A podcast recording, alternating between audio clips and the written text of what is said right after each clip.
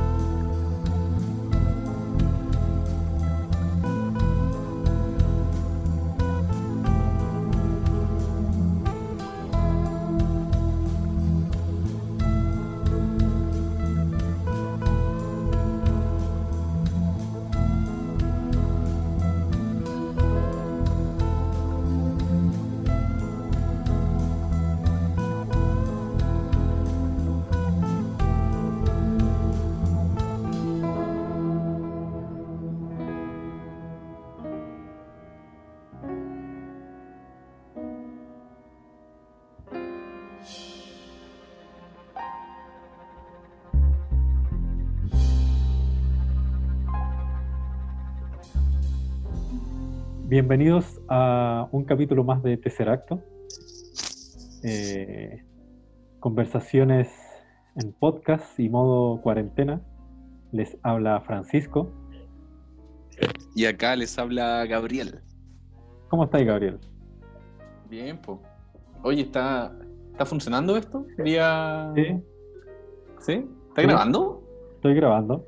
Estamos a la distancia una vez más. Ay, qué bueno. Oye, eh, volvimos, por fin. Sí, sí, no, nos costó, pero volvimos. Sí, que había que sortear ahí unos coronavirus. Claro. y eh, recordémosle a la gente dónde puede encontrar los capítulos de Tercer Acto.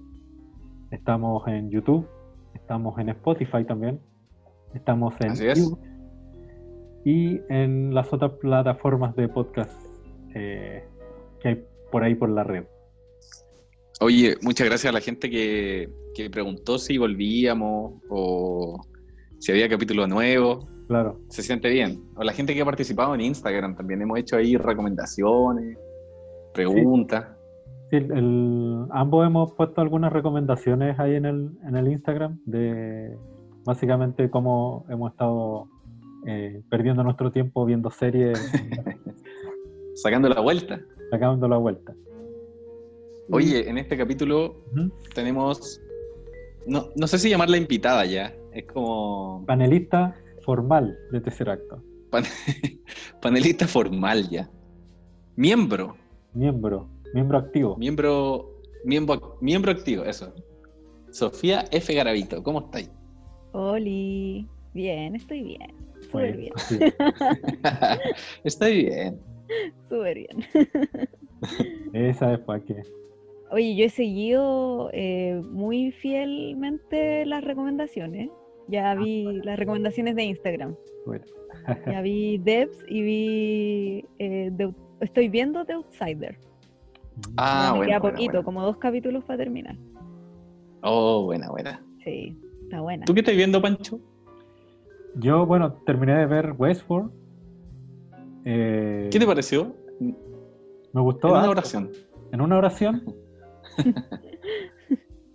Intrigante. Espérate, la ¿Sofía tú la terminaste? No, yo quedé como en el segundo capítulo de la segunda temporada, una cosa así. Ah, ya. Pero está bien, pues está bien. No estáis tan lejos. No, algo callo. Ya, perdón, Pancho, ¿cuál era la oración? Intrigante, me pareció. Intrigante. Este, este, esta nueva temporada de, Westworld. Me, me, gustó como, como la vuelta de tuerca, como que ya no están en la, en la en el, como en el parque y claro. toda esta cosa como de de que al final como que una realidad virtual no necesariamente quiere decir como un mundo aparte dentro de un ordenador, sino que puede ser la misma realidad pero trastocada a través de esta supercomputadora que, que dicta tu destino. Eso... Qué bonitas palabras. Perfecto, eso, pues claro. Eso estuvo, eso estuvo bien bueno, me gustó harto del... Concuerdo. Sí. Y buenos personajes también. Eh, Jesse Pickman, haciendo de Jesse Pickman igual, encontré. sí, no, no, no, se salió. Sí, como que no se salió un poco del... Sí. Por ahí en algunos capítulos esperé un poco más de producción o, de algún cuidado más como en lo visual que tenían las mm. otras temporadas, pero en general estaba bien. sí, a mí también me pasó eso. ¿Cuántas temporadas llevan? Son tres. Y firmaron ya para la cuarta. Ah, ya, va a seguir. Sí. Sí. Y claro, sí, a mí también me pasó, como que de repente ya los capítulos sentía que, que eran como que pasaba todo en un puro set. Claro. Como que era la ciudad, pero la ciudad se veía. Eh, los últimos capítulos sentía que eran puros set de, de grabación. Es que, el, claro, porque en, las temporadas anteriores tenía como los distintos parques y habían como contrastes. Mm. Eh, como, no sé, por las oficinas del parque, mientras versus el, el, Westworld, el mundo del oeste.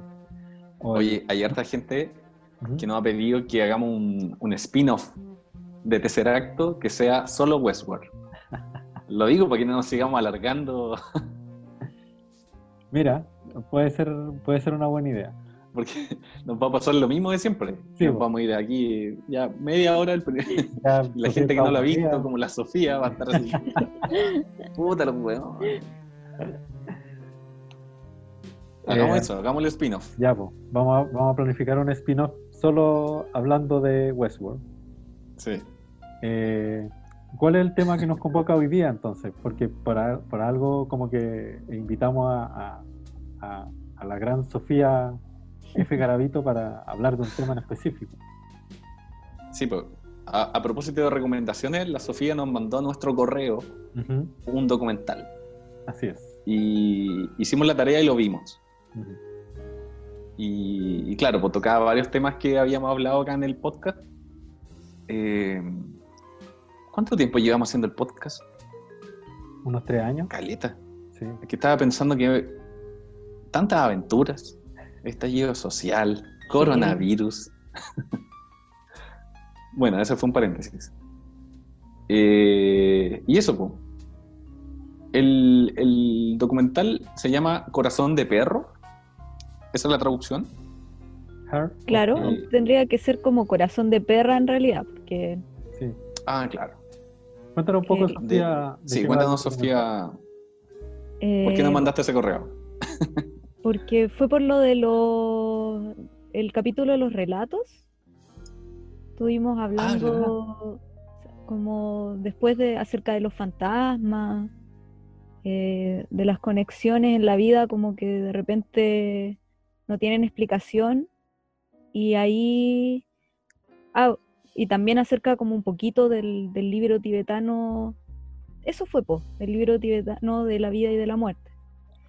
Y yo me acordé que vi ese documental, haber sido hace un año, dos años, eh, de Laurie Anderson, que es un, artista que yo admiro mucho, porque no solo hace música, sino que eh, nada, pues está metido como en arte experimental, multimedia, pero además es una persona súper sensible. Bueno, estuvo casada también eh, con Lou Reed y que hace ese documental que es acerca de la muerte, pero donde va explicando diferentes anécdotas en torno a la muerte, eh, como en, términos de, de su vida personal, su experiencia personal, pero también, por ejemplo, habla del 11 de septiembre, y bueno, lo, como lo que cruza todo el documental es la muerte de la perrita que tenían con Lou Reed, que no me acuerdo cómo se llamaba. Lola. Lola. Lola Bell. Lola creo que sí. Sí. Y algo así. Eh, yo se los recomendé para que lo comentáramos, dentro de las muchas cosas que podemos comentar en realidad. Eh, y después el Garbo recomendó un, podcast que hablaba del, libro tibetano y ahí yo también lo escuché. Y bueno, también tengo una copia, pero como te decía, es de un, de un sacerdote ah, que está funado. O sea, no es sacerdote, un monje, monje funado. Monje. Entonces, como que de repente lo, lo, agarro, lo leo, pero y, me entusiasma mucho porque es muy interesante, pero a la vez como puta. es rara esa contradicción, ¿no? Como de Ni los monjes tibetanos se salvan de la funa. No, una cosa como súper interesante para el, espíritu, las reflexiones, pero después decir, oye, un weón así que abusaba de, sus discípulos, que creo que tenía una vida así muy excéntrica, gastaba mucha plata. ¿Cómo se llama? ¿Te acordás? Oh, no, me acuerdo, pero es como, lo voy a buscar al tiro. ¿No es, no es uno que sale en una película? En una película, sí. Siete años en el Tíbet. Sí. Es un guatón. Sí. Sí, verdad. Lo que pasa es que yo me compré ese libro en... Siete años en el Tíbet. Ahí sale. Lo compré en el... ¿Cómo se llama? En el Paseo Humada. Porque la weá es Social Rinpoche. Sí, sí, él. Sí. Y nada, pues fue bacán, como, oh, la raja, encontré esta weá, no sé, me costó como 5 lucas, 3 lucas, una cosa así. Y, y como te digo, es súper interesante, aunque también es súper básico, pues, como que el loco lo, lo interpreta nomás, pues, no es como que te cite realmente parte del libro, o sea, menciona ciertos procesos que que efectivamente llevan a cabo los monjes en los momentos de la muerte y antes de eso también porque es como un manual de, la vida. Pero eh, claro, te deja como entusiasmado para seguir buscando cosas, pero también muy de, de la autoayuda, ¿cachai? Como, mm. como que lo ve así muy a, la, pincelada. Sí. Libro. La autoayuda. Eh, creo que no lo había preguntado, pero la autoayuda no sé si debería llamarse autoayuda porque si alguien escribió el libro, esa persona te está ayudando, tú no te estás autoayudando. Está mal, está mal ese término. Me parece que el, lo, la visión como de, de, este, no sé si llamarlo ni siquiera un género literario, como que... ¿La autoayuda? Sí, como un, que no, un movimiento como no sé, no sé, no sé qué es la autoayuda. Eh, pero siento que ah, como que se basa mucho en como en lo que, en lo que las personas quieren escuchar. Mm. Es como eh, al final eh, como pura respuesta media vacía donde no sé disfruta tus momentos o disfruta esa cosa como muy de Pilar Sordo, así como disfruta el dolor. ¿Cachai? Como que no, no, no te abstraigas del dolor y qué sé yo. Que, ¿De qué parte se vende como, en las cajas de supermercado también? sí. claro, es como, claro, eh, al final no te entrega nada. Como que es muy, muy vacío en, la autoayuda. Que es muy superficial, porque tal vez como Carmen, Carmen Tuitera como gente que te tira una frase y que te dice, weona, tú podí, pero, pero ¿qué es eso, cachai? Como que una vez escuchaba como, claro, a la, a la Dueña y a la Paloma Sala, como hablando de eso, y decía, puta, es mentira, porque no todos podemos, ¿cachai? Y está bien con que no podamos, y por otro lado también hay muchos factores económicos, sociales, que van a hacer que personas, incluso con alta, no sé, que son inteligentes, qué sé yo, no van a poder, ¿cachai? Entonces, eso, yo creo que eso pasa también un poco con el, con este libro, que, igual es interesante y yo creo que abre cierto, o sea, esta versión del libro, como eh, abre un poco la curiosidad, pero te cuenta anécdotas, ¿no? Y una de las versiones más vendidas en, en el mundo. sí, po. Es, el, es una interpretación nada más. De un... Oye, hay uno... No, dale. ¿Cómo? No, no quiero más para rematar que igual se cacha que el loco es chamullero, yo siento, porque el loco cuenta como weas muy específicas, como que te está contando algo del libro tibetano, no sé, que consiste en tal parte de la muerte, y dice, como esa vez que yo conocí a no sé quién y que murió justo de esta manera, igual que como decía, es como demasiado arreglado, ¿cachai? Mm. La pasó Así que no lo recomendamos. Recomendamos eh, Corazón de Perro, el, documental. Sí, sí, eh, De hecho, estaba bien bueno el, documental. Eh, yo no conocía mucho la, la obra de ella eh, y estuve investigando un poco. Y también como que cuenta, ella hasta cierto punto también como que cuenta ciertas anécdotas y, como en relación a eso va como profundizando un poco más en, en, esta en esta cosa de qué es lo que pasa cuando, cuando uno muere o cuando qué pasa con no sé con la personalidad de uno o, el espíritu que eh, cuál es el proceso y eso y eso me llamó mucho la atención cuando empecé a investigar sobre el libro tibetano de la vida y la muerte que eh, como que entrega detalles muy específicos de lo que pasa como de esta transición creo que el proceso de la muerte dura como 49 días según este libro mm. y eh, es un viaje muy, muy detallado. Estuve leyendo un poco sobre la persona que lo escribió.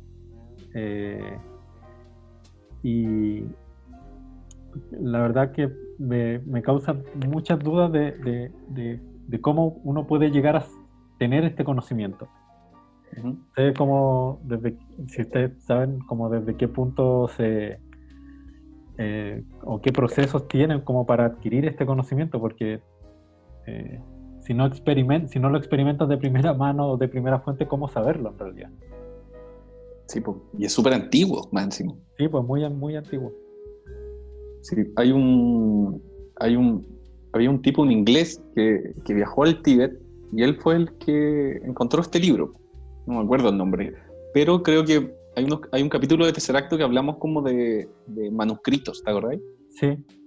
Y ahí, ahí dimos los datos más, más puros, por si lo quieren revisar usted que está escuchando. Y claro, pues este libro eh, lo encontró y, era conocimiento de miles de años de los tipos que tenían ahí. Porque, pues. no, es, el primer libro, o no es la, eh, eh, la primera vez en la historia de la, de la humanidad que, que se, se, retrata el más allá o el, o el proceso del, de la muerte y, de qué pasa con el espíritu de forma detallada. O sea, eh, todas las creencias y religiones hay algún relato que tiene que ver con respecto a eso. Entonces es curioso como pensar cómo, eh, no sé si eh, sacerdotes, espiritistas, chamanes, llámense como se llamen, cómo pueden adquirir este conocimiento. Eh, se me imagina que tiene que ser a través de procesos de eh, meditación, eh, estados alterados de conciencia o algo así. Mm. Sí, porque en la época que se edita, se edita en Occidente el libro tibetano de los muertos, ya se había editado el libro egipcio de los muertos, que era como... Otro, otro relato más de, este mismo tema. Claro. Sí, no, es muy raro. ¿De dónde sacáis esa información? Sí, pues. Porque debe ser un, un, conocimiento que se fue acumulando nomás. No es como que a alguien se le haya ocurrido como, ah, esto son 49 días los que pasan. ¿Por qué 49? Sí. Mm. ¿Cachai? Mm.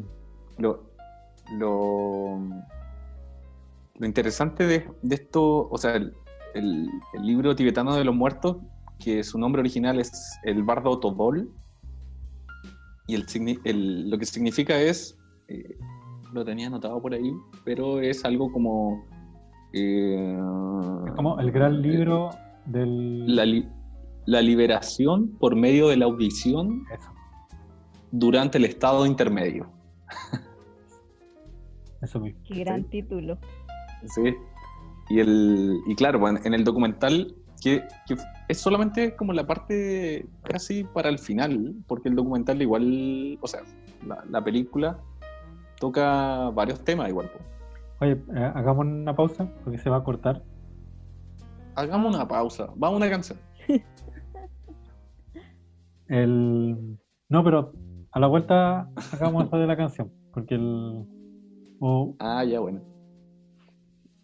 Igual, le hubiera quedado buena, sí. que, que, lo hubiera dicho nomás, po. Si todos saben que estamos grabando por Zoom. y si dejáis todo esto nomás, que la gente sepa. Mostrando. Pon una canción, Sofía. ponete una canción, Sofía. Yo les dije la canción, po. Ah, ya. Ah, la de la Laurie Anderson, po, ¿no? O Ahí otra. va. Escuchemos. La otra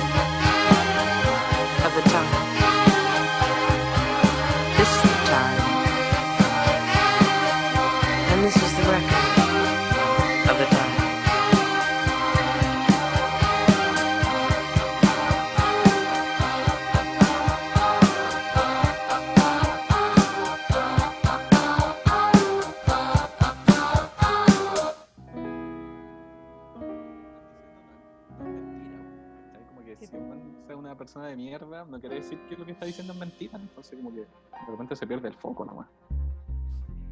Bueno, lo que hemos hablado tantas veces, al final como que, ¿qué importa más? ¿El mensaje o la obra que hace una persona?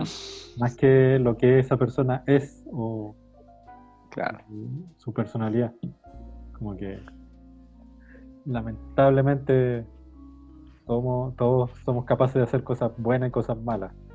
Mm. Como el monje ese, güey sí, pues. Como el monje del libro, weón. Oye, el- Ya, el- Dele, hab- dele, Omar. hablando, sí, estamos.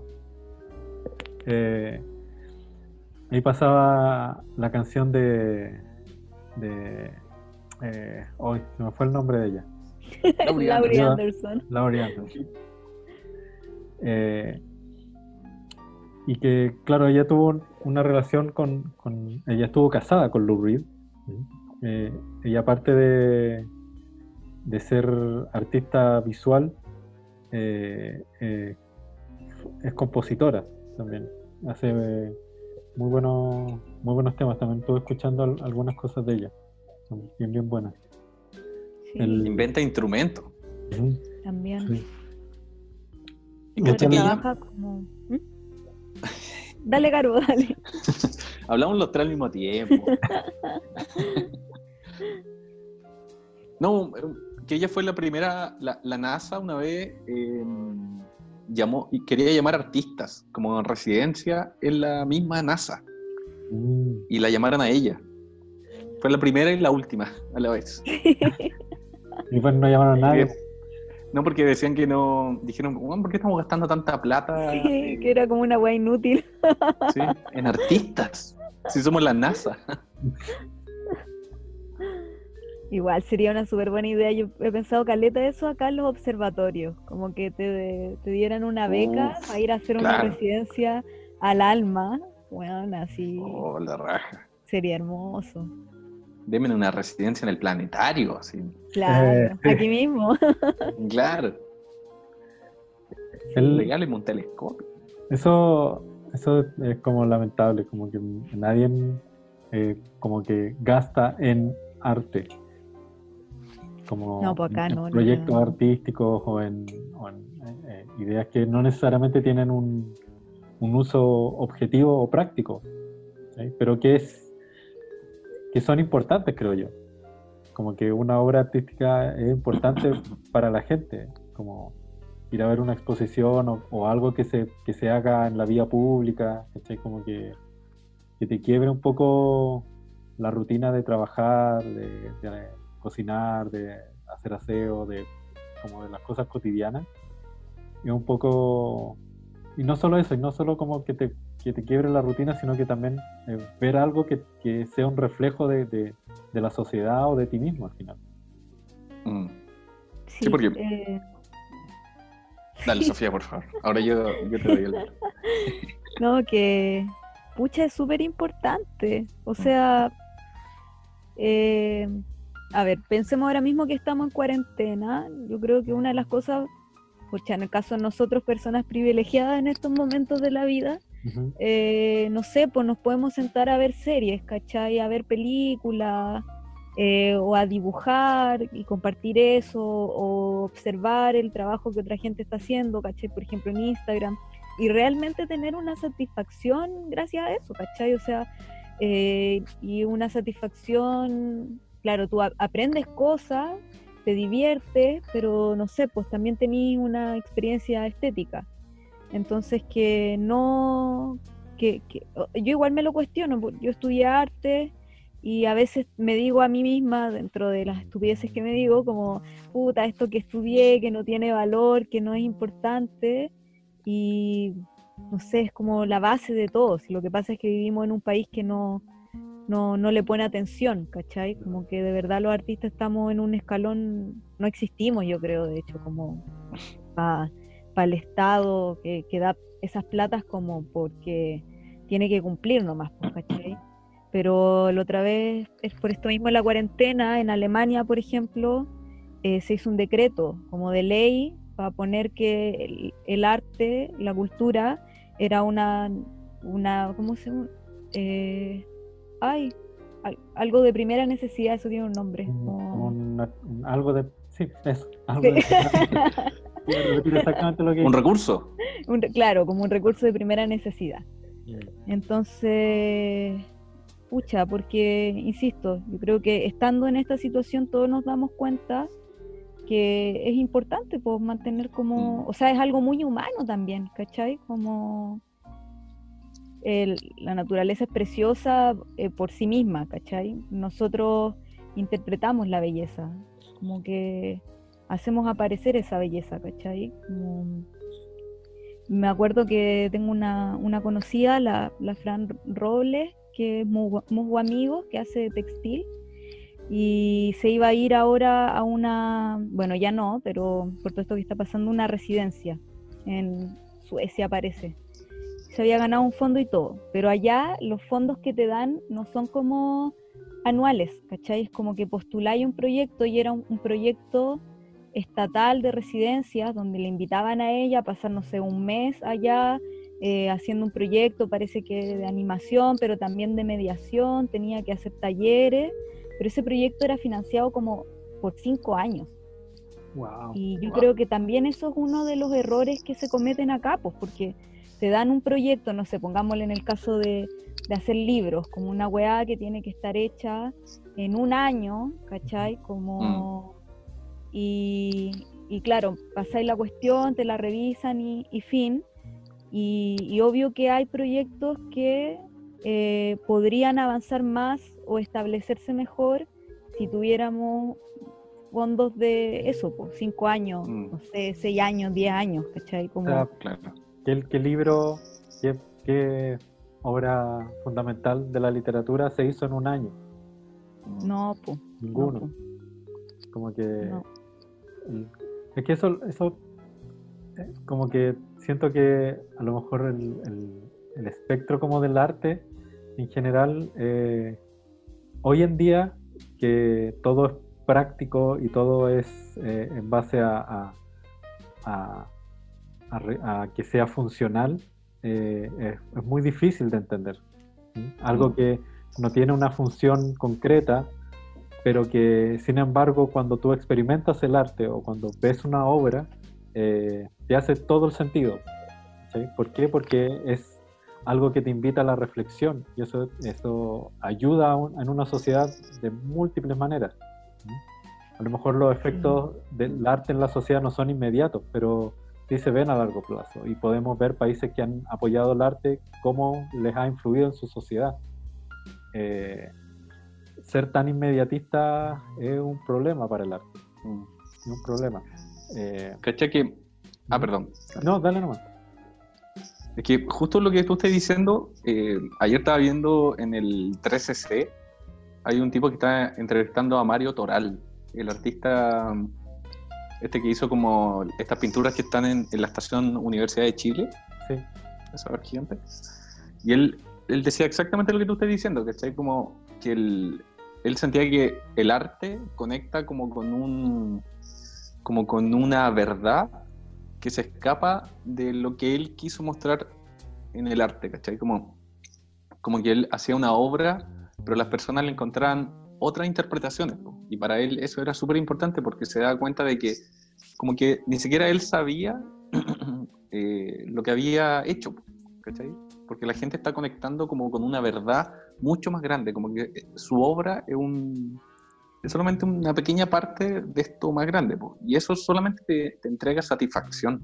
¿Cachai? No te entrega un bien eh, como, como decís tú, po, ¿cachai? Un bien rápido, así, Son- ¿cachai? Como comprarte algo. Claro, no son concretas ni, ni inmediatas las cosas que te entrega el arte. Eh, siempre cuento lo mismo, ni siquiera me acuerdo si lo conté en algún capítulo anterior del podcast, pero cuando estuvo la exposición de los, de- que era como una especie de selección de cuadros de Guggenheim, eh, que estuvo en el, Mm. en el Centro de Arte de la Moneda, eh, habían obras de varios artistas muy reconocidos, eh, Dalí, Magritte, y entre esos estaba Pollock también. Y yo me considero medio fan de, de los cuadros de Pollock, me, me gustan mucho. Y y encontré una oportunidad de ver un cuadro de un pintor que me gusta mucho y verlo en vivo y en directo, no solamente verlo como en, la fotografía, en el libro. Igual es súper, es muy distinto. Sí. Y de verdad que me, me, pasó algo muy raro cuando, cuando vi el cuadro. O sea, habían, creo que habían tres cuadros de Pollock, pero uno de ellos era uno gigante, que, estaba, que era, ocupaba casi todo el, el alto de la sala. Y la primera vez que lo, que lo vi, cuando llegué al cuadro, sentí, me sentí como muy impactado por lo que estaba viendo. La verdad que muy impactado, como que era de una belleza y de un como impotente, o sea, no impotente, perdón, eh, imponente el cuadro. Eh, me, me, dejaba para adentro. Y de hecho fui a ver la exposición como dos veces más pero solo para ver el cuadro de Polo. Me quedaba varias horas mirándolo solamente y pensando mm. desde, desde qué, qué, pasó por, por, la vida de Pollock para llegar como a eso, hasta pensar como en las formas y en los colores desde lo más abstracto eh, y, y, eso me llevaba a reflexiones de lo que yo mismo estaba haciendo en esa época en cuanto al dibujo, etcétera, etcétera. Eh, Qué bacán. Entonces, como que son, son cosas que, que uno no hace cotidianamente, pero que el, que el arte te impulsa a hacerlas, a, a, tener esas reflexiones o a, pensar cosas que no necesariamente pensáis, o a exponerte cosas que, que, no, que no se te exponen diariamente. Mm. Entonces, el gobierno no el gobierno no va a pasar plata para que tú experimentes esas sensaciones. Incluso más allá de eso. No le importa. Incluso más allá de eso, como que eh, en lo que hablábamos recién, en el, área científica, eh, también se requieren eh, artistas. muy poca gente sabe que en, el Museo de Historia Natural como que no solamente es un museo, sino que es un centro de investigación. Hay gente que hace investigaciones y, con, con, respecto como a la flora y la fauna de, de Chile. Y ellos, por lo general, tienen que trabajar con ilustradores para que ilustren el material que hacen tanto en botánica como en, vida marina o en, la fauna de tal región o incluso en investigación antropológica sobre eh, pueblos originarios, etcétera, etcétera. Eh, y claro, pues ahí se junta un poco lo que es la ciencia con lo que es eh, el arte. Entonces, creo que no... Hay, que ir creando esos, esos lazos, Esos lazos, exactamente, ¿no? Como no prestar atención a esos, a esos lazos, a esos puentes entre estas dos, entre estas dos cosas, eh, creo que nos estamos perdiendo de algo súper valioso, creo yo. Mm. Sí, yo creo que... La NASA, po, con artistas. Sí, más que... O sea, claro, hay que potenciarlos porque yo creo que, que siempre han existido como que los artistas, el, eh, no sé, pues la misma publicidad, cuando yo hacía clase, eh, siempre les decía a los estudiantes, ¿cachai? Como que detrás de todo lo que vemos está el arte metido, ¿cachai? Porque en el fondo, en la historia del arte son la historia de las imágenes. Bueno, entre otros objetos artísticos, pero no sé, pues si veí las vanguardias y te metí, no sé, en el constructivismo ruso y cómo eso también estuvo metido en la política, en los afiches. Todo, todo lo que vemos, todo lo que hay detrás es porque la historia del arte estuvo también involucrada. Y la mm. historia del arte yo creo que tampoco se puede ver como algo ajeno, no sé, al diseño, a la música, a la literatura, ¿cachai? Como la historia de la expresión y la creatividad humana. Claro. Qué bacán. Incluso. Oye, yo. ah, pero dale. No, por favor. Solo iba a mencionar de que eh, incluso en, en, el tema que estábamos, con el que empezamos a hablar, incluso en el tema de, reflexionar sobre la muerte, eh, y, y, esta pregunta que me, que me surgió de que eh, de dónde viene este conocimiento, de dónde viene esta idea de, mm. detallar de cómo es la, vida más allá del, de la muerte física. Mm. Eh, incluso ese, esa es una, también es una experiencia o un trabajo artístico, porque eh, conlleva a describir escenarios que eh, no voy a entrar en el debate de si es que es real y que no es real, pero es como construir una ficción al final, es como construir un relato y una historia, mm. es como eh, crear o levantar una mitología con respecto a algo, con respecto a algo que es desconocido, por ejemplo. Y, también es un trabajo artístico que, y un trabajo artístico que te lleva a una reflexión, que es la reflexión sobre la vida y la muerte. Eh, sí, porque es como plasmar lo que tú, ese sentimiento que tú sentías como viendo el cuadro, plasmarlo en la literatura, plasmarlo en, una película, en un cómic, claro, es verdad. En la fantasía, en el fondo. Mm. Y que también, también te das cuenta que la fantasía tiene mucho de realidad, pues yo creo que esto mismo que estamos viviendo, por ejemplo, se puede comparar con algún relato, con alguna serie, con algún libro, y uno como que dice, chuta, no, es, no estamos para nada alejados de, lo fantástico. Que la realidad y la fantasía se encuentran. Tú misma, Sofía, hiciste un cómic que es muy parecido a lo que está pasando hoy en día. Sí, pues. Uy, apenas empezó el encierro, yo pensé, weón, me condené haciendo esa weá.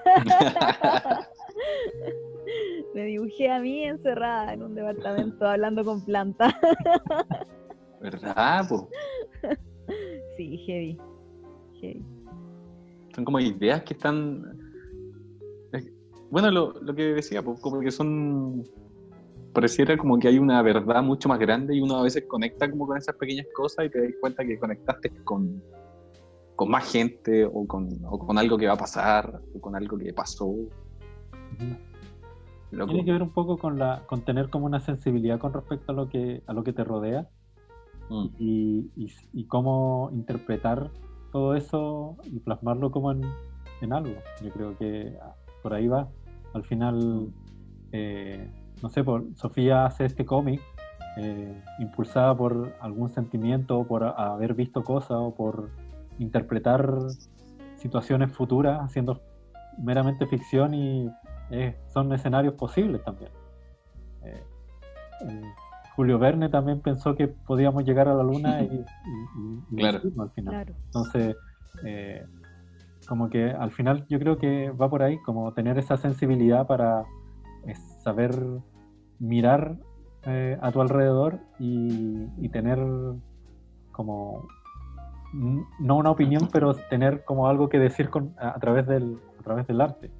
Mm. Por eso también es súper importante que, no sé, toda la gente trate de expresarse desde esta, estas áreas, ya sea en la música, ya sea con literatura, ya sea con dibujo, ya sea con pintura, con lo que sea, con origami, con macramé, con lo que sea, uno puede eh, como tomar lo exterior, procesarlo y plasmarlo en una en una obra.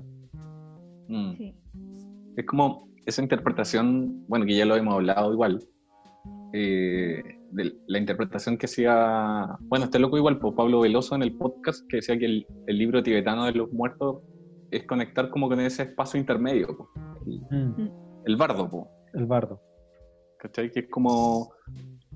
Eh, el, tipo decía que uno está acostumbrado a, estar, a estar siempre como a la solidez, ¿cachai? Como que si yo estoy aquí parado, estoy en un estado sólido y que si cae, no sé, un meteorito al lado mío, eh, yo voy a entrar en un estado como de alerta, de asustarme, entonces ese Gabriel que estaba antes tranquilo y sólido, antes que cayera el meteorito, eh, murió.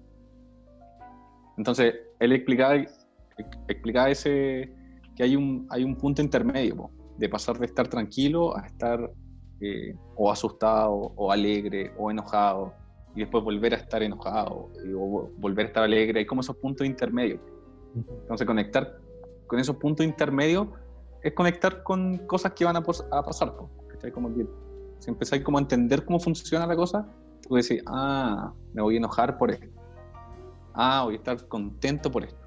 Entonces, pienso que el arte es conectar con esos puntos intermedios. ¿cachai? Como, ah, va a pasar esto. ¿cachai? Como, no sé, pues puede ser que el hombre llegue a la luna ¿cachai? Estás haciendo un proceso de reflexión, de que me imagino hizo Julio Verne, pues, ¿cachai? Como estar, estar echado en su cama eh, pensando en lo que podría ser el, el ser humano futuro. Eh, y eso conecta mucho también con, con, lo mal visto que está el ocio también. Porque no sirve, ¿para qué sirve el ocio? pues? ¿cachai? Como, es para crear arte, pues. y el arte no es, no es un, algo tangible. ¿cachai? Es como cerrar el círculo, pues, haciendo la conexión como con el, con el bardo, bardo Tobol. Claro, sí, ese, eso, eso, estado, eso estado intermedio en donde precisamente uno no está entre el, eh, no sé, pues entre estados de, de felicidad y de tristeza, hay un, hay un llano, hay un llano entre esos dos, Mm. entre esos dos altos. Mm.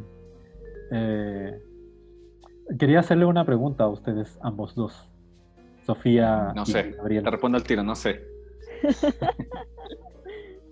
No, que ahora como hablando de esto, de, de cómo uno lo, lo influencia una obra, quería preguntarles, ¿alguna vez ustedes han escuchado una canción que los, les ha hecho llorar?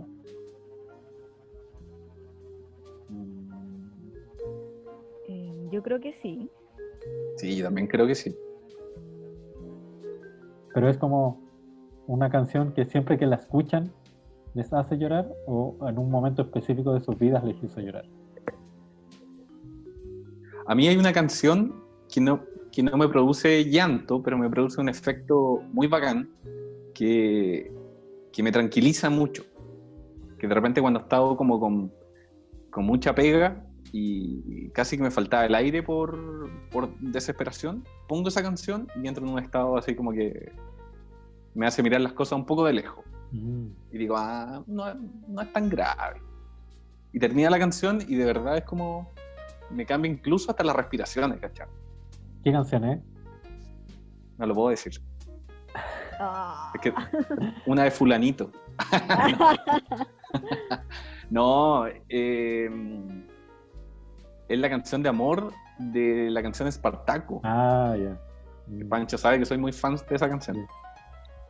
¿La versión original o la versión jazz que, que me enviaste? La versión original, la versión original. Que después te- eh, tengo una playlist que me paso después a las versiones jazz, hay una de Nemo Javes que es un poco más rapera, y hay, hay muchas versiones, pero la original eh, tiene un ritmo que, que calma así. Que yo creo que es un, es un efecto también po, Sí, po, físico, eh, al como- final, como, llorar. Al final la música toca como esa fibra en ti y como que te produce un cambio físico al final. Mm, ¿Y tú, Sofía? está pensando la Sofía. Yo siempre quedo un poco en blanco cuando el Pancho hace esas preguntas. Me, me alata conmigo misma. Sí. Yo me acuerdo cuando preguntó por la película favorita, igual me fui a la cresta. Pero lo que, o sea, yo creo que sí, que debe haber una canción que, que me hace llorar.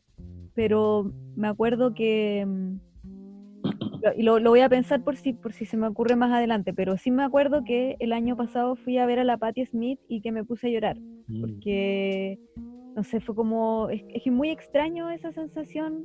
Mm, eh, de, estaba súper lejos, igual nunca compro como entradas caras, como siempre estoy arriba. pero Decía como, weón, estoy viendo a esta mujer que admiro demasiado y que tiene una historia así por detrás enorme, ¿cachai? Como haber conocido cientos de músicos o lo mismo que toda su obra y la edad que tiene y está ahí parada en un escenario y nos está cantando, como que esa weá hizo que yo me desbordara, así como me acuerdo que estaba así como... Creo que eso es, es muy heavy, como de tener una experiencia estética y que te lleve a las lágrimas. como- mm, Ver un concierto es como ver una obra, una pintura de un artista en vivo. exactamente. Sí, po, sí, sí. Es como cuando uno dice, oh, suena igual que el CD. claro. Veía el Sí. cuadro y como, uy, se incluso siento que la experiencia, pues, en este caso, como de ver eh, un cuadro en vivo, mucho más potente que verlo en fotografía. Algo pasa con, Sí, po. con el poder presenciar de primera mano como las texturas de las pinceladas o, o ver los colores ahí vivo y en directo eh, sí. provoca otras cosas, creo yo. Eso se llama el, el aura, que fue, no sé si cachan a un, un teórico que se llama se llamaba Walter Benjamin, Ah, ya, ya, ya. un alemán. Sí. Eh, él escribió un libro que es, ¿cómo se llama? El arte en la era de la reproductibilidad técnica, si mi memoria Ah. no me falla. Sí, Y ese libro- Él, cuestión, ah, él crea una tesis en la cual, yo no lo leí entero, leí algunas partes como para con ramo de fotografía, me acuerdo. Pero en el fondo lo que él dice es que está, to- está entrando la fotografía como, como un medio de reproducción más que como una forma de expresión artística, porque esto ha sido como a inicios del, del siglo, a ver, haber sido como en el 40, o sea, a ver, no. Más o menos, porque Sí. Benjamin murió con la, 30. se- la Segunda Guerra Mundial y él eh, está preocupado por, la por el rol que cumple la fotografía. Entonces él dice que la fotografía lo que hace con las obras de arte es les quita el aura, porque el aura es la experiencia estética que tú tienes cuando te enfrentas a la, a la, a la obra que fue creada en determinado momento por tal autor y puedes ver eh, la pincelada y puedes ver cómo esa obra, o sea, el resultado de esa ejecución. En cambio, si tú ves una fotografía en un libro y pongámosle de, un- de una obra de Da Vinci y que está en blanco y negro, no vas a poder, te pierdes mucha información. Claro. Entonces, en el fondo, te pierdes esa experiencia estética. Y por otro lado, eh, no sé, por el caso de la fotografía a color, si nosotros buscamos en Google una obra, ninguna va a ser del color realmente que es la obra. ¿Cachai? Como en el fondo vemos como una simulación, una especie de Sí, po. engaño. Entonces, Sí. él, él como que advertía de, de esta pérdida de, de la experiencia donde, claro, se, se democra- demo- uy, estoy hablando pésimo. Eh, Democratiza. democratiza, ¿cachai? Como la, la llegada del arte, porque efectivamente los libros, boletines, etcétera, póster incluso en ese tiempo, pero que también te quita como la posibilidad de apreciar eso que lleva una carga histórica también. Mm, Claro. Es como medio inexplicable igual. Sí, Es pues, magia. completamente. Mm, Sí. sí, completamente. Le- ¿Han visto exposiciones de fotos? ¿Qué pasa ahí? Como si va a una exposición, hay puras fotos impresas grandes. De repente se ponen como eh, que- original del estudio, del fotógrafo, del Y al artista. final Claro. tam- también Walter Ben- Benjamin se refería también como al- al- a estas nuevas técnicas de reproducción masiva. El grabado, por ejemplo, la, la silografía, la misma, la misma imprenta en- desde, desde cierto punto de vista, o las reproducciones de, de- de discos, ¿cachai? Que al final, eh, claro, son como escenarios donde eh, la, la obra se, es- está para las masas. ¿sí? Como que toda la gente puede acceder a la obra. Eh, claro, lamentablemente como que es una cosa por otra al final, como que Sí, claro, no tienes la oportunidad de, eh, si compráis un disco, eh, no va a ser lo mismo que escuchar a la banda, pero tienes una experiencia más o menos cercana a eso. Y Sí. Eh, a lo mejor va a tener en algún momento la oportunidad de escuchar a la banda en vivo, tocar alguno, alguno de esos temas. Eh, lo mismo con la pintura, lo mismo con la fotografía, a lo mejor. eh, en las exposiciones de fotos, básicamente eso, como que estáis viendo el resultado de, de un área artística que se basa en la reproducción masiva. Entonces, claro, eh, ahí no importa mucho cuál es original y cuál no. ¿sí? O sea, no podía exhibir los negativos de la foto. aunque Hay gente que buena- igual le toma valor en eso. Sí, que depende igual, pues, porque, por ejemplo, hay fotógrafos muy famosos que solamente sacan una fotografía y bota y, y queman el rollo, por decirte, o no hay más copias de eso. Entonces, ahí se vuelve como, como que está el aura de la creación en esa sola imagen. Mm.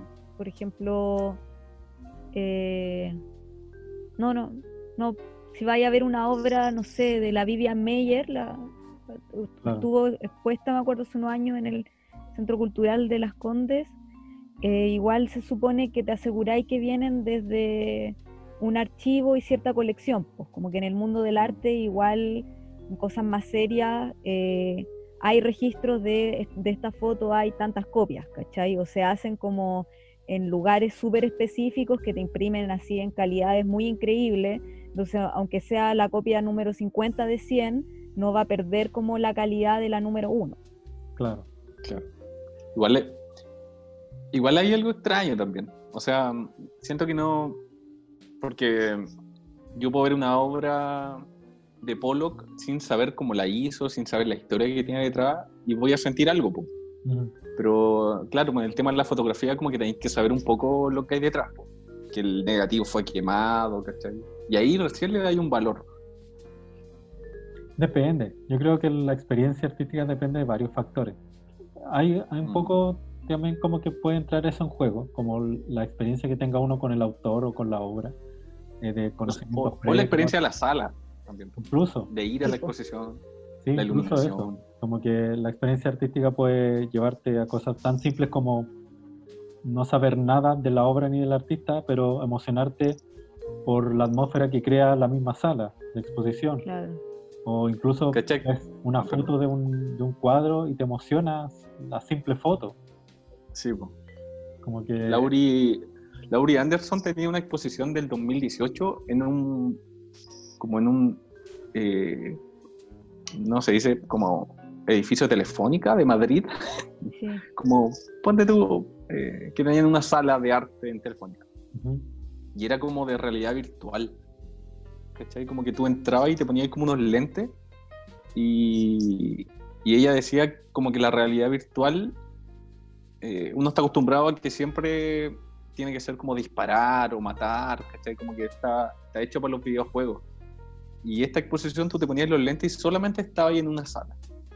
¿Cachai? Como que estaba era negra y tenía como rayado y de ella. Y de hecho la sala original donde tú entrabas era igual a lo que tú veías por la realidad virtual. y, y, y reflexionaba todo un, tenía todo un rollo de que como el rol que cumplen los ojos en la realidad virtual, ¿cachai? Como que la vista empieza a tomar el mando del, del equilibrio de tu cuerpo, ¿cachai? Claro. de lo que escucháis, porque de repente estáis como con esos lentes y como que sentíais como que empezabais a flotar, o que caminabais solamente como por un pasillo muy delgado y para abajo te podíais caer. Eh, no, la, la loca seca. Qué buena. Han- ¿Ustedes han puesto lentes de realidad virtual? No, nunca he No, yo nunca. Es cuático. Es cuático. Uno queda como... No sé si han cachado como hay unos videojuegos como locos así como independientes que son como recorrer un lugar. Y ese es el juego. Claro. Eh, un, un momento en que me hice adicto a, eso, a esos juegos. Tú entras, eres un personaje, estás como en primera persona o en tercera persona, y lo único que tenés que hacer es recorrer como un mundo, un bosque, un lugar abierto, una ciudad. la raja. Solo tenés que caminar y recorrer. Nada más. Me encantaba, me encantaba eso. Eh, Era como la exposición de Laurie Anderson. sí, me acordé Oh. precisamente de eso. Y había uno muy bueno que era como, tú eras un astronauta que cae en un planeta. Y al caer en el planeta tenía como tantos minutos de oxígeno solamente. Y en esos minutos Wow. de oxígeno tenía que recorrer lo más posible el planeta antes de morir. Y cuando morías, como que, como que morías y crecían plantas alrededor tuyo. Era Oh. muy bonito, muy, muy bonito. Es cuática la sensación. Como que aunque tú, tus pies están tocando un suelo, tú si te ponís los lentes y los audífonos y te están mostrando que estáis parados en un pilar y abajo hay un, un acantilado, tú sentís el vértigo. aunque tú estés pisando el suelo, sí, es un juego de, de sentidos muy raro. Qué cuático. Sí. Oye, anoté unas cosas del, del documental que me parecían curiosas. Eh, una es cuando está contando que va caminando por el, como por una pradera con su perra y andan como halcones, parece. Ah, y, no me acuerdo de esa y un halcón se tira en picada pensando que, que la, su perrita era un conejo o algo así. O sea, desde la altura lo vio chiquitita. Y se tira y cuando va bajando se da cuenta que es más grande y se arrepiente. Y que le vio la cara a la perrita como mirando el cielo, cagada de miedo. po. Y ella hacía la comparación como con las Torres Gemelas. Cuando ella vivió el atentado de las Torres Gemelas, entonces después decía que los días que pasaron después la gente andaba cagada de miedo mirando al cielo. Que era la misma cara que tenía la perrita cuando vio al halcón que se le tiraba. El peligro. Just a perfect day. Drink sangria in the park. And then later, when it gets dark, we go home.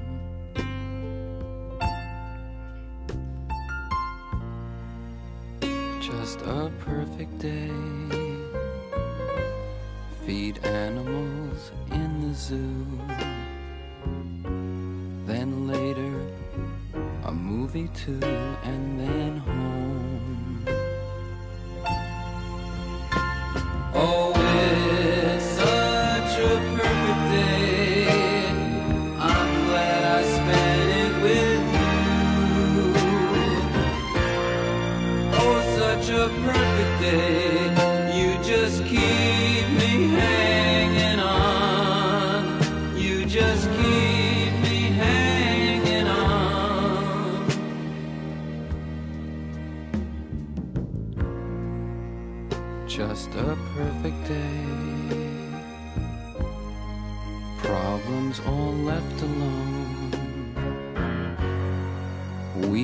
On our own.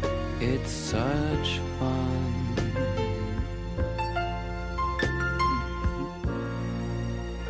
Just a perfect day. You made me forget myself. I thought I was someone else, someone good.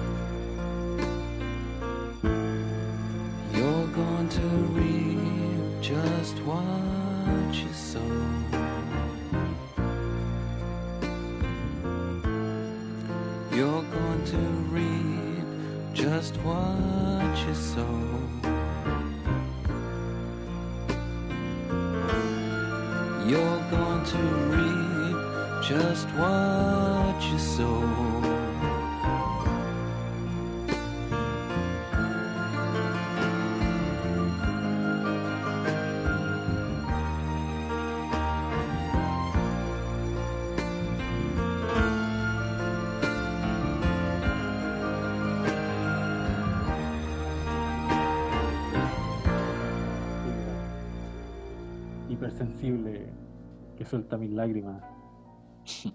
El...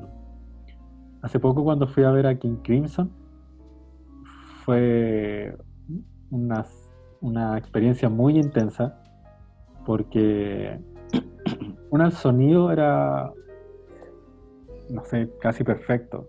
Como que sonaba todo muy fuerte, pero muy intenso, como todo muy claro. Y eh, cuando tocan Epitaph, uff, me emocioné mucho con ese tema, de verdad. ¿Su lagrimón? Sí, como que eh, lo tocaron con, con tanta emoción, sentí yo, que, que me, llegó, me llegó mucho. Y hay un tema de, de Pink Floyd que se llama The Great, the Great Geek in the Sky, Mm. que wow, cada vez que lo escucho me, me liquida ese tema. De verdad, porque la voz de la, de la chica que canta es ah, una cosa que me atraviesa el pecho, así como de lado a lado. Eh, es muy fuerte lo que me pasa con, con ese tema. Tan fuerte como lo que me pasó con el cuadro de Polo o, o lo que me pasa, no sé, pues con eh, algunos libros también que me, que, que- que- que me, me impactaron en su tiempo cuando los, los leí. Con la literatura no, no es tanto así como que me, me emocione ca- a cada vez. Como que cuando leo, y- leí un libro, como que por lo general no lo leo de nuevo. Siento que ¿Y con alguna película? Mm, sí, hay películas que me han hecho llorar, pero hay una en particular que me no puedo verla. De hecho, la he visto dos ¿Cómo? veces. No- la he visto dos veces. Matrix. La he visto dos veces en mi vida porque de verdad que no, no puedo verla tan seguido. Eh, y es eh, Bailarín en la oscuridad. El Ay, final yo es- nunca la he querido ver. es terrible. De verdad que Te hace llorar, así mal. mal. Así. Yo la primera vez que la vi quedé una semana así muy deprimido. Ay, no. Me dejó, me dejó muy mal.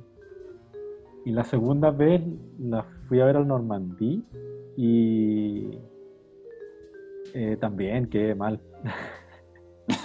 no tanto como la primera vez, pero también así llorando al final de la película. Sí. Porque me, es muy heavy, muy heavy el final. A mí me ha pasado con la tumba de las luciérnagas. Todas las veces que la he visto. Ay, tampoco la he visto. No, qué atroz. La última vez la vi en la plaza, que la pusieron como en un cine en la plaza. Sé que todos llorando en la plaza, en la calle. Ay, Nunca había llorado en la calle. No, también muy, muy terrible esa película. Sobre Sí, todo porque son no. niños. Yo creo que eso es lo más terrible que tiene. la Mm, Sí. Y son dibujos, eso es lo más impresionante. Sí. Pero, mira, ahí cualquier medio es válido para hacer Mm. sentir cosas al final. Sí, invitamos a la gente a que deje comentarios Eh, cuál ha sido su obra que, el- que le ha atravesado el corazón, que le ha atravesado el, el pechito. Sí. Sí, qué buena. Oye, eh, ya como para ir cerrando el capítulo, eh, hagamos recomendaciones, como en los viejos tiempos. Claro. ¿Qué, qué han estado viendo? ¿Has visto algo, Sofía, ahora último que Uy, aparte de lo, aparte de lo que nos recomendaste? ¿Qué, Es que espérate, no ese, documental, ese documental lo pillé en una página que se llama eh, se llama aria-documental.com mm, área Bacán. documental. Y he visto varios documentales y están buenos. Bueno, hay bacán. varios buenos. Sí, que lo vean. área-documental.com cargan rapidito. Se llama Hair of a Dog. Hair of a- claro Sí. sé que yo vi vi Devs o ya, ya, la, te- ya la tenía ahí Sofía o sea ya Yo ya la vi, po. no pero te digo la, la respuesta la tienes o la estáis pensando ¿Cuál, qué cosa? Que, ah, que, que recomendar. Ah, me Sí. quedé pegada, perdón. Es que pensé que que, te ibas caché, a... te caché que estáis pensando ahí Sí, estaba, es que me quedé pensando muchas cosas. Pero, suéltala suéltala a ver, eh, no estaba pensando como para lo de Laurie Anderson, eh, recomendar que, que es una bonita experiencia. Me, me gustó mucho eso que hablamos acerca también, bueno, uniéndolo con el bardo y con el arte, porque creo que una de las cosas más bacanes de, de lo que hemos averiguado en torno al tema, que tampoco es tanto, pero como la idea del espacio intermedio, de, de tener como, no- no me atrevería a decir que en esos momentos son cuando la creatividad sale, porque cada uno tiene sus momentos, sus técnicas, su, eh, no sé, sus formas de, de ser creativo, pero sí me parece muy importante, como tal vez sobre todo en este momento que estamos viviendo, que donde hay tanta incertidumbre, como de poder posicionarse en, en el cambio, como poder eh, vivir eh, ese espacio que uno no sabe habitar, ¿cachai? Como tú contabas, Garbo, este tipo que explica en el podcast ese mo- este momento en el cual uno se enoja o después se pone contento, etcétera. Como que siento que, que ese es el espacio que ahora estamos ocupando. No sabemos cuándo vamos a salir de esta ni cómo vamos a salir de esta.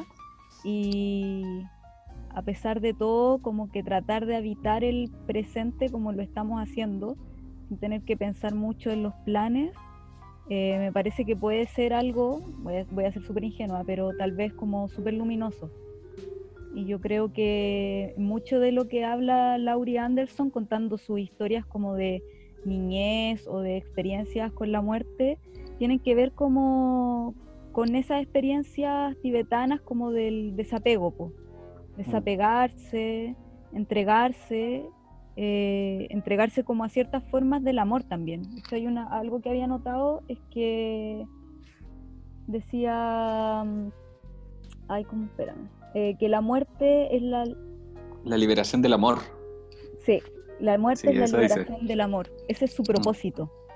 Entonces, no sé, como que creo que, que, cuando ella habla de esa experiencia, tanto por ejemplo cuando habla de su amigo que era Gordon Mata Clark o de la perrita, eh, como que son historias igual tristes, pero que siento que pasarlas, vivirlas, eh, a ella también la elevan a un plano creativo, como que saca algo de, eso. Sí, verdad. Sí, de hecho dice, eh, dice que por, lo general cuando muere un ser querido, uno siempre piensa, está lleno de, remordimientos, así como, oh, debí haberla visto más, oh, debí haber hecho esto, debí haberla llamado. Y que todos esos pensamientos tienen más que ver con uno que con la persona que falleció. Entonces, dejarla ir a la persona, claro, pues dice que es la liberación del amor, la muerte. Y, y, le, y, dice, porque le pregunta a su maestro, eh, ¿qué, puedo hacer eh, para recordar a su perrita? Y el maestro le dice, haz una acción buena cada vez que te acuerdes de ella. Regala algo, eh, dile algo bonito a alguien, haz una acción buena a, otra persona, cada vez que te acuerdes de tu perrita. Y ella le dice, pero eso es muy difícil. O sea, le, dice, pues ¿cómo, ¿cómo, voy a hacer eso si me acuerdo siempre de mi perrita? Entonces tendría que hacer cosas buenas siempre. Y el maestro le dice, eh, ¿y? ¿Qué te dice como... sí, pues, sí. Hermoso, hermoso. Y respecto a las recomendaciones, eh, he visto hartas series, como que no he parado desde que empezó la cuarentena, creo que todos los días veo algo en la noche. Eh, bueno, a ver, como de cosas más así como, sé, más intelectuales.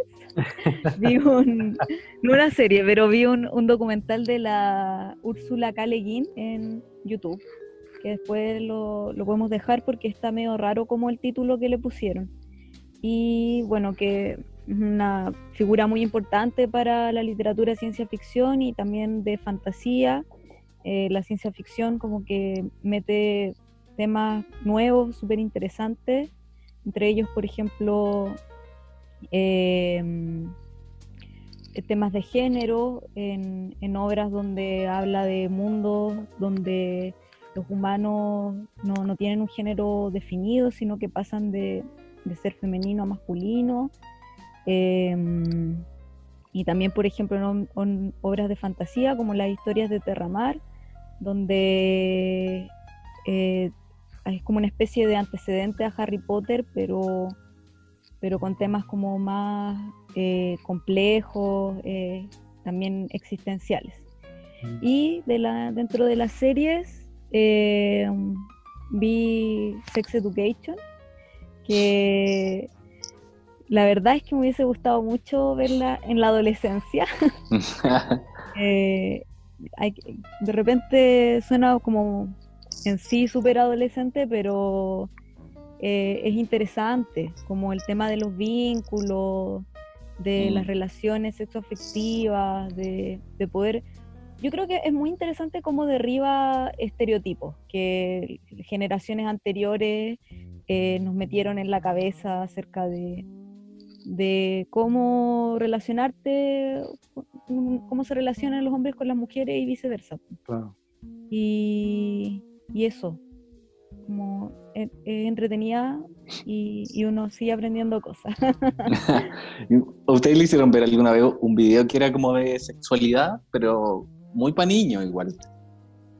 uno que. No, ¿Nunca lo vieron? Uno que se metía una, pa- como la mamá y el papá al baño y había un patito en la tina. Después se iban a acostar y el, en el cubrecama salían unos gatos que se frotaban. No, Los hijos después salían de un. Las guaguas salían de un repollo. Oh, qué complicado. Está en YouTube, está en YouTube. Yo me acuerdo que me lo mostraron cuando eran muy chicos. Generaba muchas más dudas que, Claro, que Sí, respuestas. como el libro tibetano de los muertos.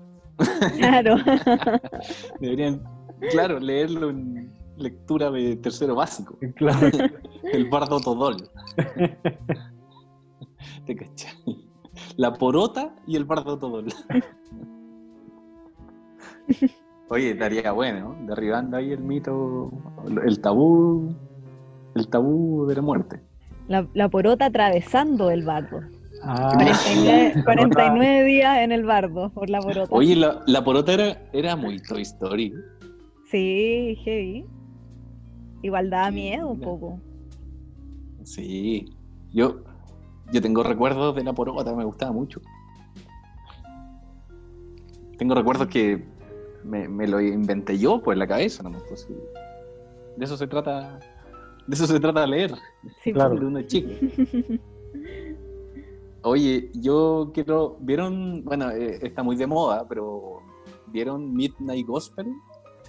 no, No. no la he visto todavía. me ¿En la han Netflix? recomendado harto. Está buena, está buena. Muy buena. Aparte de un podcast que lo llevaron a la animación. Entonces como, es como que estuviéramos Oh. hablando nosotros ahora eh, lo que estamos hablando, pero tú estás viendo eh, dos personajes, o tres personajes en este caso, que van viviendo una aventura. Entonces tú estás escuchando el podcast mientras los personajes están haciendo otras cosas eh, mientras hablan.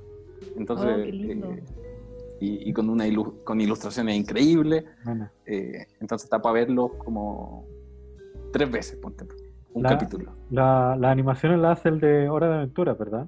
Sí, po, sí. Sí. Y es súper existencialista. eh, hablan del bardo Todol en un capítulo. Mm. eh, y el último capítulo, en, todos los capítulos hay un invitado. po. Y en el último capítulo está invitado eh, la mamá de, de- ¿Cómo se llama? Duncan, Duncan Trussell, parece, no me acuerdo. Está la mamá invitada, que, que una grabación como del 2013, ponte tú, no me acuerdo. Que este loco la invitó a su podcast, la mamá contó toda su visión, ella eh, tenía, tenía cáncer, entonces después de que la invitó al podcast, a las tres semanas falleció. Oh, Entonces el último capítulo de Midnight Gospel es, la, es ese audio. ¿Cachai? wow. Hermoso, hermoso. Yo me la lloré toda al final. Oh, qué heavy. Y, y estáis viendo monitos, así como. Y, es de una profundidad brígida. Eso yo lo encuentro bacán. ¿Cachai? Ese equilibrio de- entre algo muy profundo con monitos eh, dibujados. así. Está bueno, está bueno. Me hizo acordar de un. No sé qué. No sé si un documental o una entrevista. Es una entrevista. Es una entrevista Un que poema. le hace.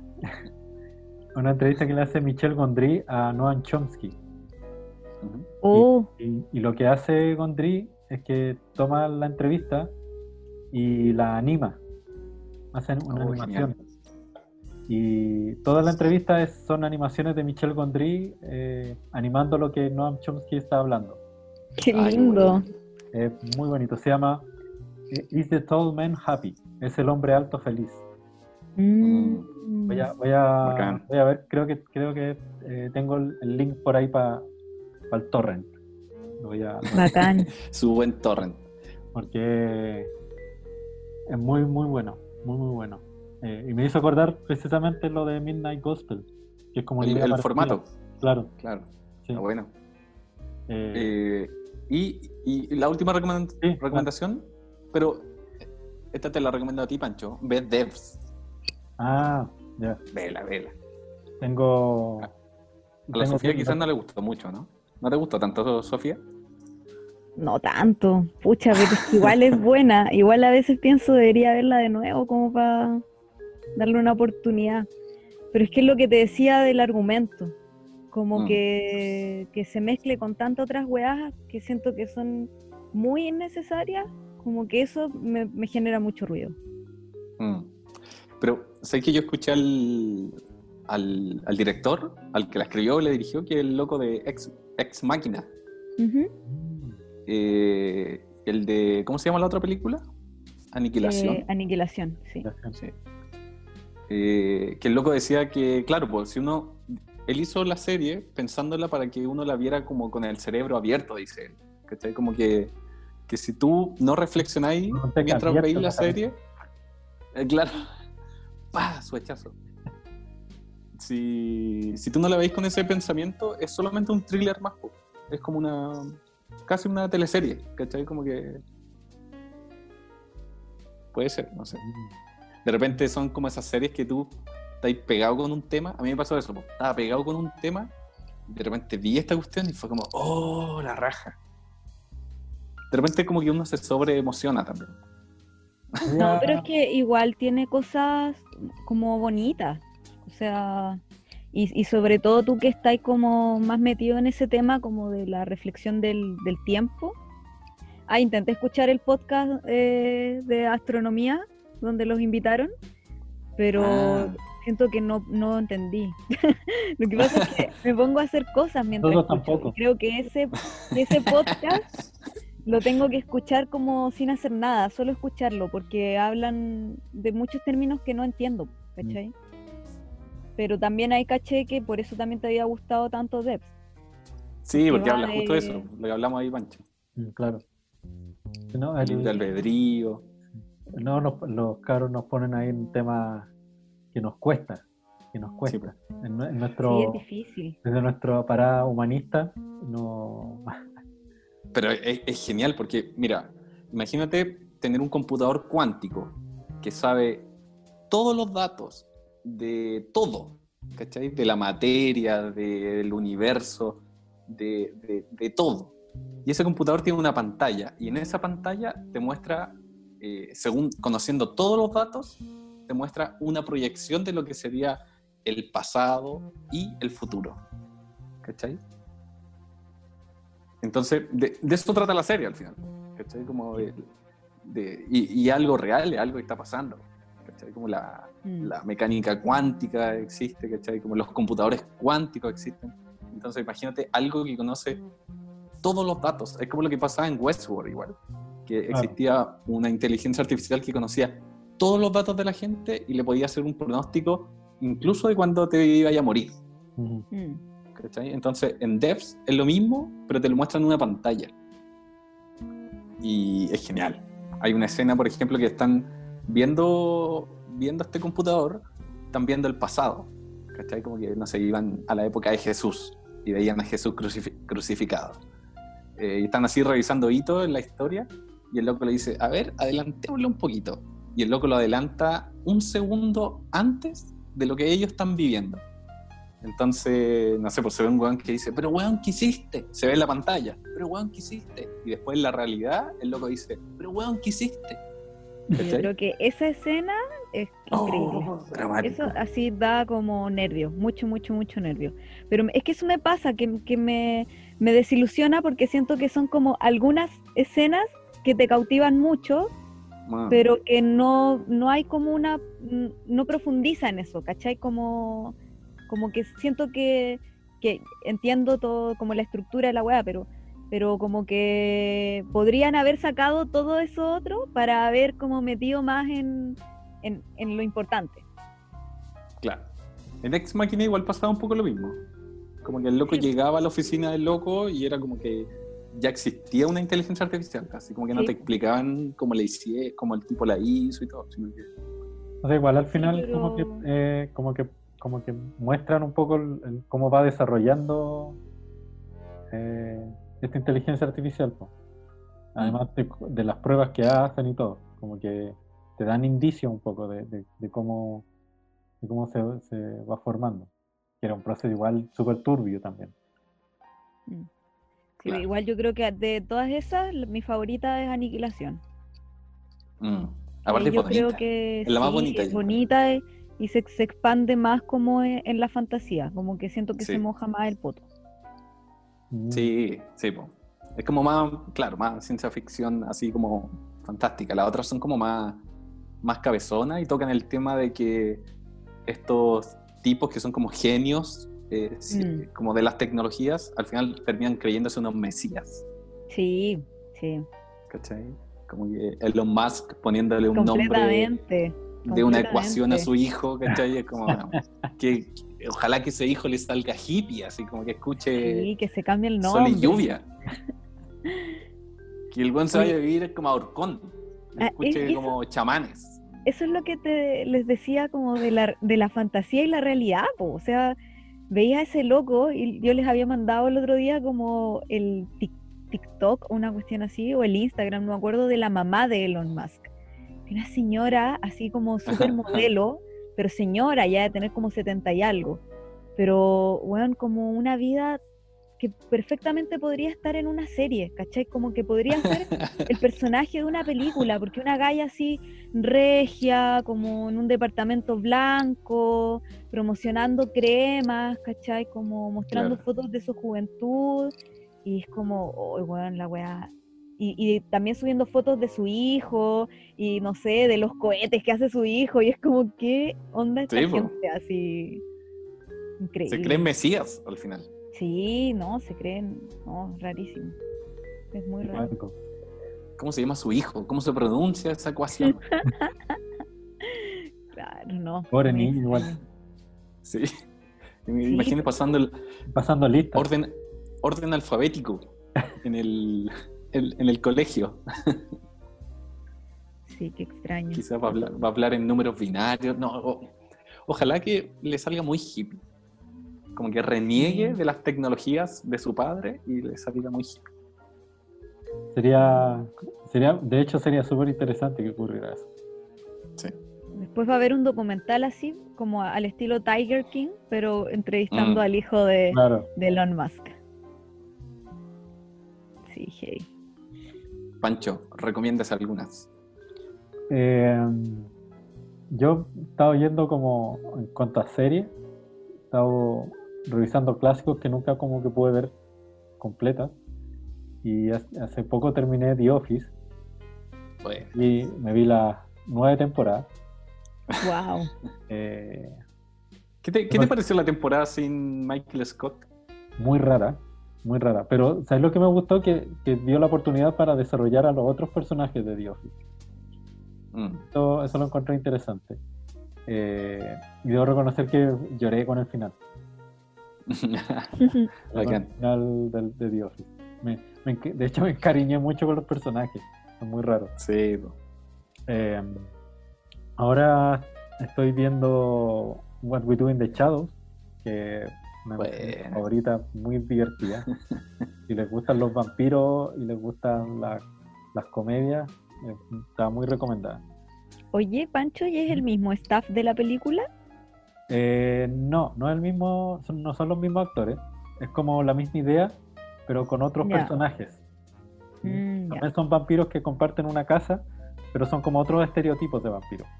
Mm, Y pero es el mismo humor y, con, y en situaciones distintas que también son como muy chistosas. El mismo espíritu de la película. Sí. El vampiro energético es el mejor.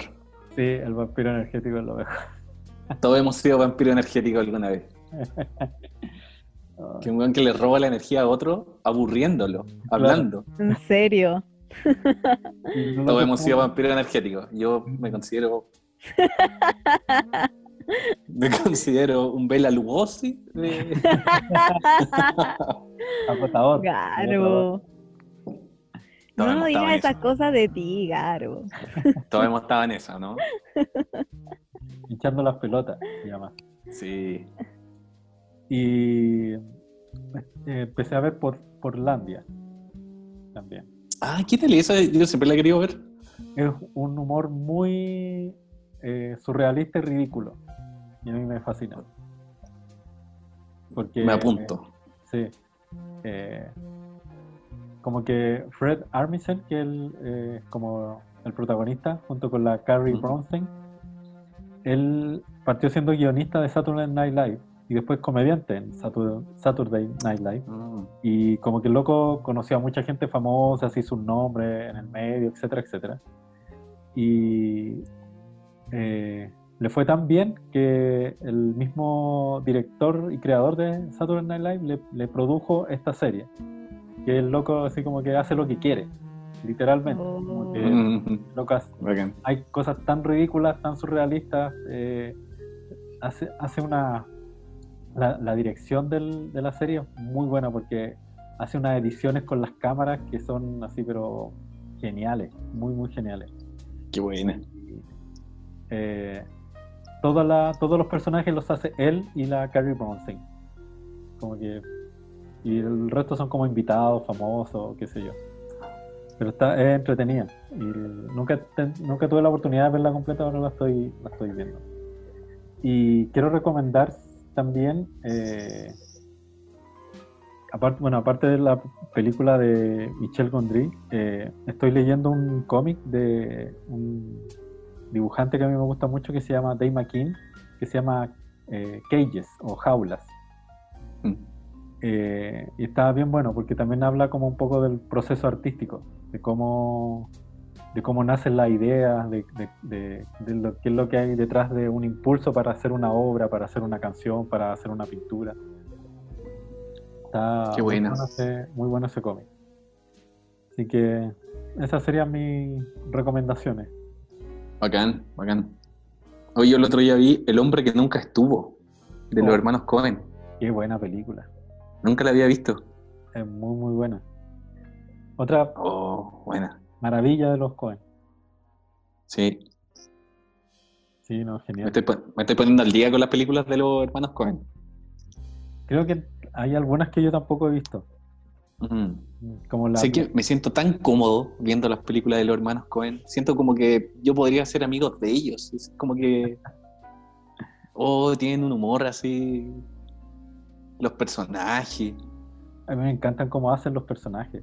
Como que. No sé de dónde sacan esas ideas, pero los personajes son, están muy bien hechos en las películas de los hermanos Cohen. Como que veo una película de ellos y me dan ganas de hacer algo. No sé qué cosa. Pero como de, oh, quiero hacer algo, no sé. Tus historias son muy como de los hermanos Cohen. Sí, es Sí, que ahora recién estoy, ahora estoy recién viendo películas eh, de los hermanos Cohen. po. El otro día vi también esa de. eh, oh, ¿Cómo se llama? La de. Bueno, filo. Pero eh, es que en, en- en la aplicación de HBO hay caleta. Ah, Sí. Buena. Así que no me estoy poniendo al día. No, había visto como tres de los hermanos Cohen. bueno, ahí sí se nos ocurren más cosas para, para sugerirle a, a la gente que nos escucha. Ahí las podemos poner eh, en el Instagram. Sí. Eh, Así que recomienden también, si quieren. Sí, también la gente si nos quiere recomendar cositas, ya lo han hecho. Nos envían mensajes Sí. por interno y nos recomiendan cosas. Así que agradecidos también de toda esa, todos esos datitos. Son súper buenos. Eh, ya, pues. Ya, pues, estaríamos. Oye, qué bueno, Ya. qué bueno volver. Sí, me gusta, me gusta esto de, de juntar- juntarse a conversar nuevamente. Sí. Me Sí. hace, me hace súper bien a conversar con ustedes, chiquilles. Sí. Sofía, muchas gracias. Ya eres Ay, parte sí. de la casa. Eh, De nada, gracias a ustedes. siempre- También me gusta el chamullo. Muy entretenido. Ya con la Sofía. Un placer. Gracias. Yo Sí. la paso muy bien, así que cuando quieran me invitan. Bacán, bacán. Sí. Ya eres de la casa, puedes llegar, entrar. Voy a llegar y meterme del- nomás. Tienes llave del, del llave Zoom. del- Claro, bacán. Y Eso. gracias a toda la gente que se ha quedado hasta este minuto escuchándonos. Gracias, Gabriel, por tu Muchas gracias, Pancho. aporte siempre honesto y sincero con este podcast. Muchas gracias, Pancho, por, por la factura técnica. la factura técnica. Porque Pancho ahí el que después le mete. Postproducción. Sí, por la postproducción ahí. En, en producciones Pancho. Pancho Studio. Ya pues chiquillos, que estén súper bien y ahí nos estamos viendo pronto, muy pronto. Así es. Cuídense. Un abrazo. Igual. Chau. chai. Chau. Chau.